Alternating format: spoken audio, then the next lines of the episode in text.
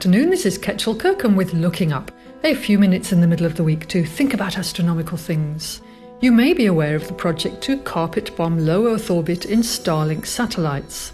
These are thousands of small expendable satellites surrounding our planet about five hundred fifty kilometers above the surface. SpaceX's Starlink project currently consists of over four thousand satellites, and their function is to provide internet access worldwide. According to Wikipedia, in total nearly twelve thousand satellites are planned to be deployed, with a possible later extension to forty-two thousand. SpaceX announced reaching more than one million subscribers last December. As often with Elon Musk's ambitious projects, there is controversy. Not only are there environmental concerns about how these satellites are retired, that is, burning upon re-entry and what that does to the upper atmosphere, but there are massive impacts on both optical and radio astronomy, since they get in the way of observations. Needless to say, space endeavours would not be possible without the work of astronomy in the first place. But there's a new hazard, and one most people probably won't consider: the aliens. Professor Stephen Hawking thought that attempting to make contact with aliens was a very bad idea.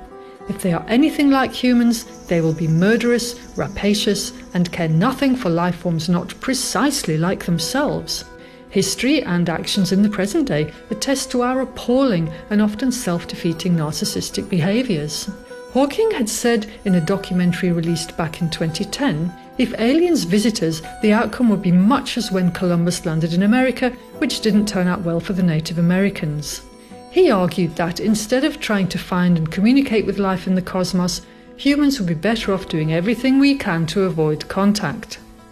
Hawking believed that, based on the sheer number of planets that scientists know must exist, we are not the only life forms in the universe. There are, after all, billions and billions of stars in our galaxy alone, with, it is reasonable to expect, an even greater number of planets orbiting them. And it's not unreasonable to expect life on other planets, and some of that alien life to be intelligent and capable of interstellar communication. An intern at the Search for Extraterrestrial Intelligence Institute, that's SETI, Ramiro Saide, thinks that aliens might be able to eavesdrop on Earth from nearby stars, especially as SpaceX sends more satellites into space. His study has determined that radio leakage from mobile towers here on Earth is likely detectable from nearby systems such as Barnard's Star, which is roughly six light years away, provided extraterrestrials have the right equipment. Such signals are faint now, but will likely increase as SpaceX continues to launch Starlink internet satellites into orbit.